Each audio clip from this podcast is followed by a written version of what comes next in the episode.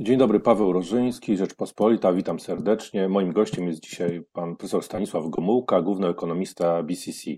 Witam pana serdecznie, panie profesorze. Witam pana, witam państwa. Panie profesorze, mamy nowy rząd, yy, można powiedzieć nowy, stary rząd. Jak pan ocenia zmiany? Czy to jest dobry kierunek? Yy, no, yy, nam chodzi głównie tutaj o ocenę rządu z punktu widzenia tego, jak będzie e, e, realizowana polityka gospodarcza. E, czy w tym obszarze te zmiany w rządzie oznaczają jakieś poważne zmiany w tej samej polityce? Więc głównymi decydentami dotąd był przecież prezes Jarosław Kaczyński, no a także do pewnego stopnia szefowie dwóch tych małych partii koalicyjnych. I ta sytuacja pod, znaczy, jeżeli chodzi o władzę polityczną, nie ulega zmianie. E, e, tyle tylko, że e, Jarosław Kaczyński jest teraz również wicepremierem, częścią rządu i można oczywiście zadawać pytanie, czy to pomoże premierowi w realizacji sensowniejszej polityki gospodarczej. Ta sprawa jest oczywiście otwarta. Jak rozumiem, tu chodziło głównie o to, żeby premier miał większą władzę nad swoim ministrem sprawiedliwości, i jest właśnie pytanie, czy będzie miał tę większą władzę dzięki obecności Jarosława Kaczyńskiego w rządzie, czy nie. Wydaje mi się, że jeżeli chodzi generalnie o wpływ na politykę gospodarczą, to te zmiany, jakie miały miejsce, mają miejsce, są e, drugorzędne. Y, zmiana liczby resortów, ich redukcja, ma to jakieś y, znaczenie, czy, czy należy to potraktować jako jako coś niezbyt Nie, znaczy zmiana, e, prawda, chodzi o to, kto ma rzeczywisty wpływ e, e, na, na politykę gospodarczą. No, jeżeli na przykład obszar cyfry, cyfryzacji przechodzi z oddzielnego ministerstwa do kancelarii premiera, no to w dalszym ciągu można oczekiwać, że ten obszar będzie dobrze zarządzany. Może nawet lepiej niż dotąd. E, no, ważne jest oczywiście to, co się będzie działo w obszarze finansów publicznych, e, w obszarze e, też spółek Skarbu Państwa. Więc w czasach solidarnościowych, na przykład rządu mazowieckiego, mieliśmy jednego wicepremiera i był nim minister finansów. I tak jest często. Najważniejsze osoby obok premiera w krajach zachodnich to jest minister finansów i minister spraw zagranicznych. W Polsce to jest, zrobiło się inaczej, e, z, z innych powodów. E, mamy teraz więcej wicepremierów, e, co nie musi akurat ułatwiać rządzenie. Może, ale nie musi, bo to wszystko zależy od tego, jaką rolę ci wicepremierzy pełnią. Prawda? W Polsce dotąd mieliśmy głównego decydenta również w sprawach gospodarczych poza rządem. E, e, więc e, ta sytuacja w Polsce nie jest normalna. To nie jest zwyczajny rząd, znaczy porównywalny do takich, jakie mieliśmy okresie transformacji i w krajach zachodnich. To jest eksperyment i zobaczymy, jakie będą skutki tego eksperymentu. E, rozumiem. A proszę powiedzieć, czego Pan oczekuje od rządu? Jakie są największe wyzwania e, stojące przed nim? Ja proponuję podzielić te wyzwania e, na, na trzy rodzaje. To są wyzwania na najbliższe kwartały. To jest bardzo krótki okres czasu. Znaczy druga połowa tego roku i, i rok przyszły. Drugi taki okres, kiedy właśnie pojawią się trochę inne wyzwania. To są lata 2022-2023, a więc okres przedwyborczy, e, kiedy już wyjdziemy z, tej, e, e, z tego kryzysu epidemii. No i trzeci to są wyzwania w dłuższym okresie czasu. Ja proponuję zauważyć właśnie, że będą te wyznania się mocno różnią. Więc jeżeli chodzi o te najbliższe kwartały, E, to tutaj podstawowym celem jest po prostu e, powolne e, ograniczanie najpierw recesji, a potem powrót do normalności. Ograniczenie recesji prawdopodobnie będzie właśnie mieć miejsce jeszcze w, w najbliższym kwartale, a także być może na początku przyszłego. Dlatego że w dalszym ciągu mamy bardzo poważną sytuację zdrowotną i rozwój tej sytuacji będzie zależał w dużym stopniu od tego, czy się pojawią szczepionki. E, e, e, a te szczepionki, nawet jeśli pojawią się na początku przyszłego roku, to ich skutki będą widoczne dopiero w trakcie roku, być może dopiero w drugiej połowie przyszłego roku. Także rok przyszły, chociaż powinien oznaczać już pojawienie się jakiegoś wzrostu gospodarczego, to będzie po prostu powrotem w zasadzie do sytuacji z roku ubiegłego. A więc sytuacji, w której mamy ciągle bardzo trudną sytuację w finansach przedsiębiorstw, w finansach państwa. W dalszym ciągu w skali europejskiej globalnej mamy do czynienia z, z powolnym wzrostem, z dużymi napięciami. Dopiero później, w miarę jak właśnie okaże się ta walka z, z epidemią skuteczna, no to pojawi się możliwość powrotu do normalności. I to są lata już 2022, 2023, to są dwa lata przedwyborcze z kolei w Polsce.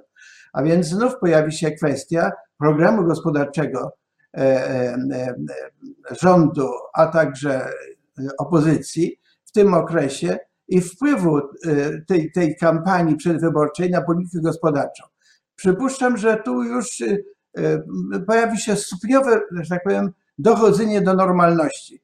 Pomimo tej przedwyborczej atmosfery.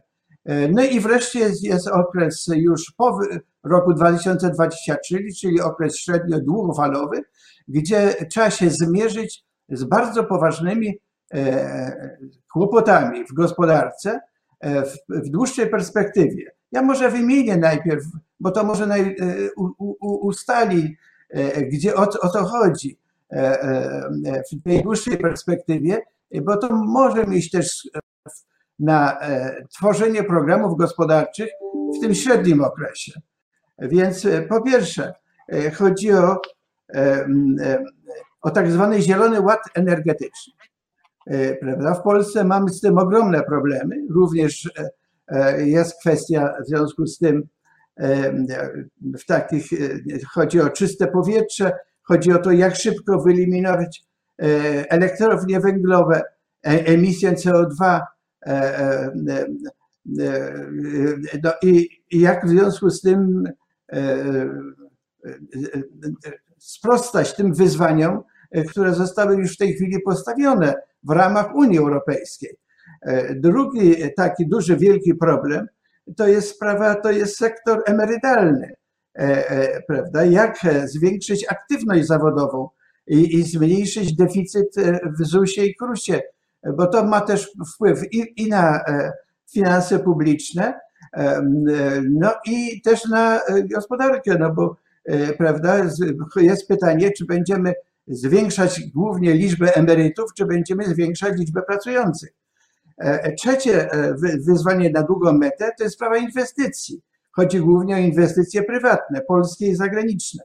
W sytuacji, w której będą maleć inwestycje finansowane przez Unię Europejską i w której pojawi się ta kwestia tak zwanego ryzyka prawnego E, a więc praworządności, wpływ tego ryzyka już zaczyna mieć, e, e, już zaczyna mieć spore znaczenie, ale on może mieć znaczenie rosnące.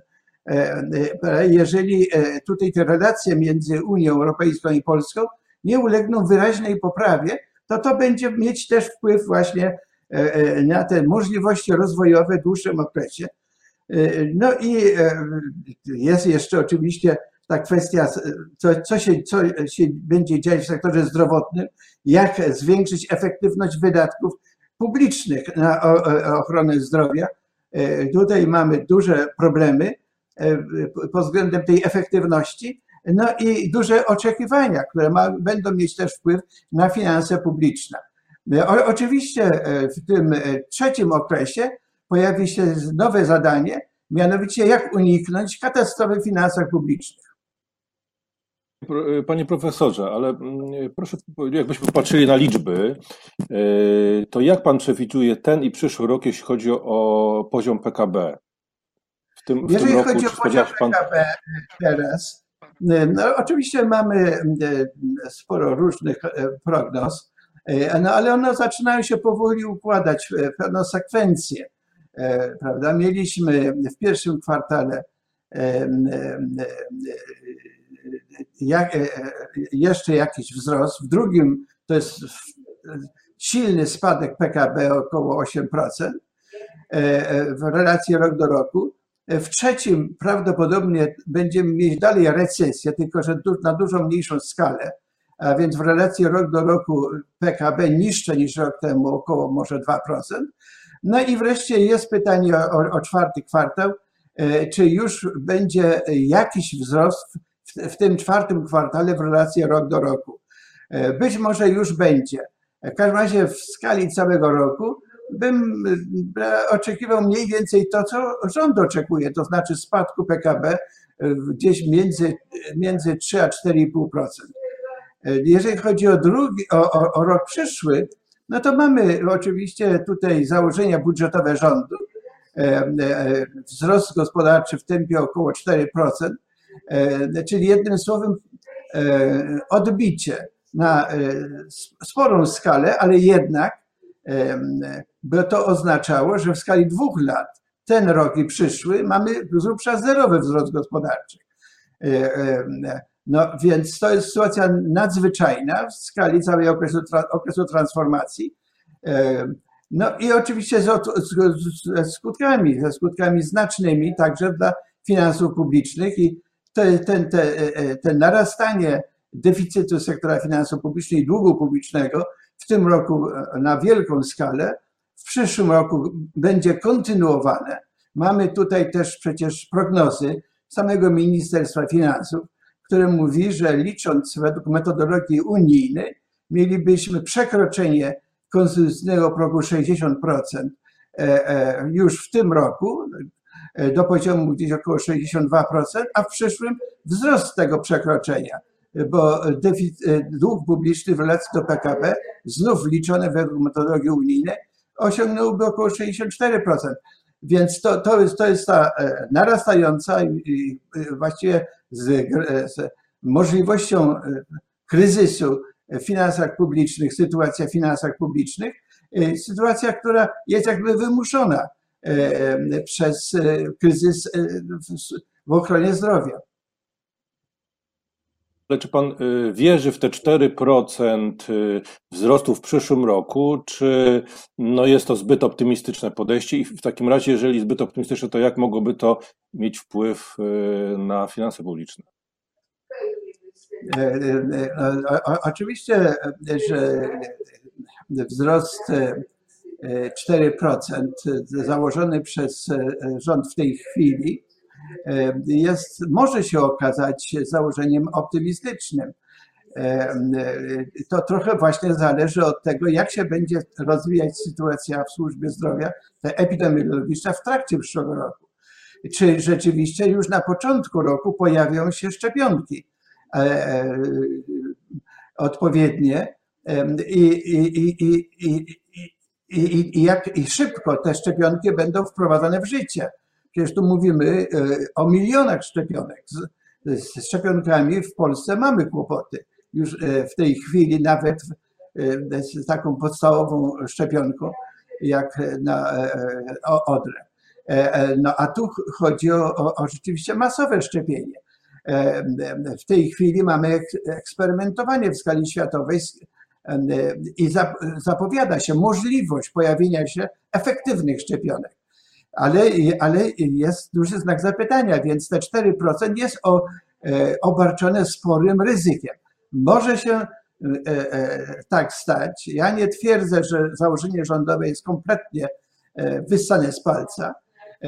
Tyle tylko, że jest obdarzone dużym ryzykiem. No i jeżeli chodzi o wpływ na finanse publiczne, to tutaj Jest ważna sprawa, mianowicie chodzi o to, że rząd w gruncie rzeczy dotąd forsował ideę, która, która po prostu była błędna.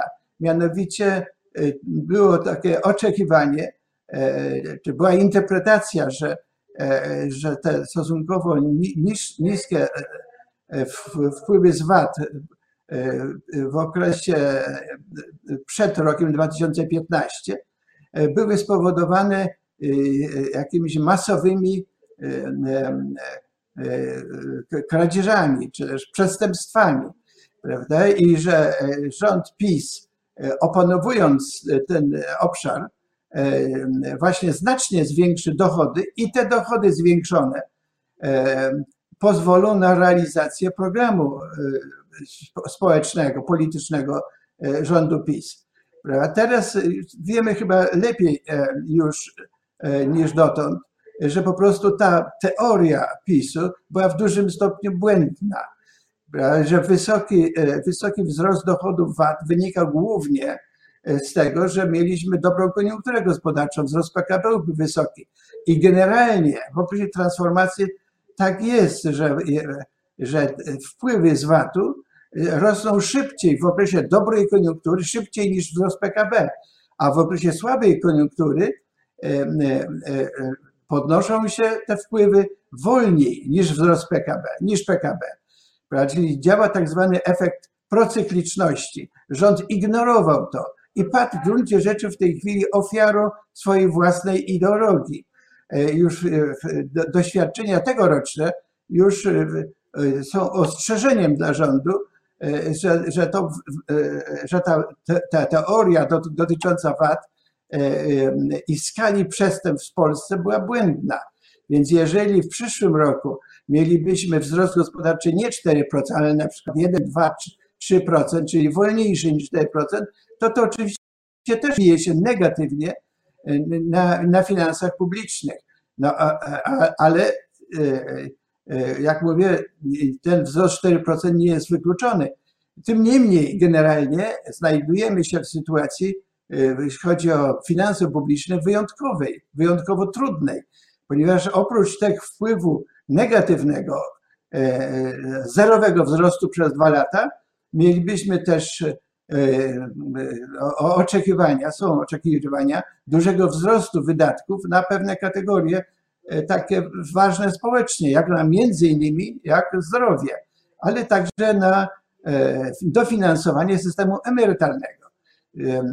E, więc jeżeli mielibyśmy nałożenie się właśnie tych większych wydatków w tych obszarach, w których jest silna presja społeczna, E, e, e, oraz niższy wzrost gospodarczy, który by generował wzrost dochodów, ale wolniejszy niż zakłada rząd, no to wtedy mamy kontynuację dużego napięcia w finansach publicznych z możliwością dużego wzrostu kosztów obsługi długu publicznego. Prawda? Więc to jest taka sytuacja podgorączkowa, która może przerodzić się w otwarty kryzys. Panie profesorze, ale mamy zawsze NBP, który może dodrukować y, pieniądze. No, powiedzmy sobie szczerze, y, y, udało się, taka polityka jest prowadzona. Teraz też dużo się mówi o tej, tej nowej teorii monetarnej, że to właściwie to można, jak trzeba drukować, nic się nie dzieje. Nie ma jakiegoś straszliwego skoku inflacji w innych krajach. U nas no, trochę jest wyższa, ale też jeszcze jakoś w ryzach. Więc może w tym kierunku pójdzie rząd prostu NBP będzie drukował pieniądze. No i już, po problemie, tak? Tak, no więc o, o, oczywiście, że jest możliwość finansowania deficytów e, e, państwa długiem, wzrostem długu publicznego, e, przepraszam bardzo, finansowania wzrostem podaży pieniądza, czy tym dodrukiem pieniądza. Tylko, że tutaj sytuacja Polski jest inna niż Stanów Zjednoczonych, Niemiec czy innych krajów. E, chodzi o tak zwaną wiarygodność, chodzi o zaufanie inwestorów, bo ktoś musi e, kupować te skarbowe papiery wartościowe emitowane przez Narodowy Bank Polski. E, prawda? Więc te, te możliwości absorpcji tych środków wewnątrz kraju są bardzo umiarkowane oszczędności gospodarstw domowych w Polsce należą do najniższych w świecie.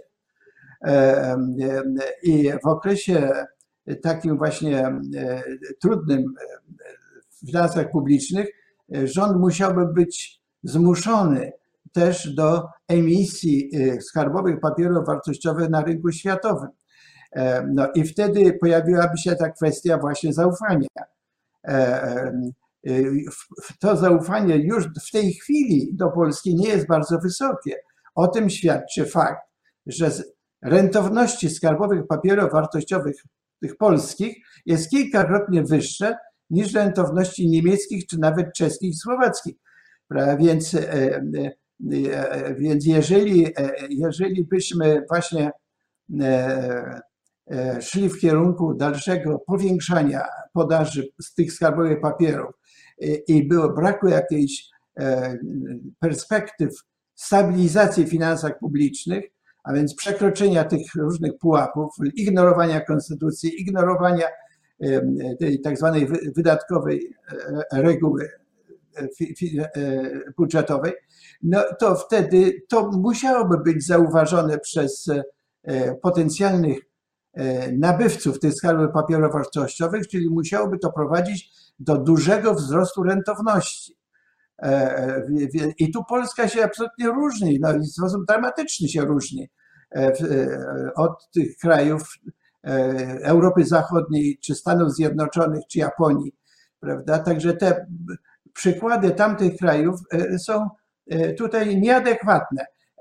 Natomiast oczywiście mamy też przykłady krajów, gdzie mamy silny wzrost inflacji spowodowany właśnie tą ekspansywną polityką monetarną. Więc to nie jest tak, że, że ta tradycyjne podejście monetarne przestało działać wszędzie. Nie, ono w wielu krajach dalej działa i mamy w tej chwili gdzieś, ktoś tam nawet policzył, że jest około 20 krajów na świecie, które albo, gdzie jest albo bardzo wysoka inflacja, albo groźba hiperinflacji. Więc e, e, jest, jest pytanie, nawet i przecież w Polsce mieliśmy do czynienia e, z dużymi problemami, problemami w roku, w latach 80., kiedy przestała Polska obsługiwać dług zagraniczny. Mieliśmy Jugosławię, gdzie była hiperinflacja. Mieliśmy Rosję, która w okresie pierwszych kilku lat transformacji miała inflację prawie kilkadziesiąt procent rocznie. Więc także, także, także te przykłady bardzo negatywnych skutków, właśnie mocno inflacyjnych, niewłaściwej polityki fiskalnej są liczne. I one, jeżeli będą ignorowane przez władze w Polsce, to, to muszą doprowadzić do, do tych mocno negatywnych konsekwencji, o których mówię. Dziękuję bardzo za rozmowę, panie profesorze. Moim gościem był pan profesor Stanisław Gomułka, główny ekonomista BCC.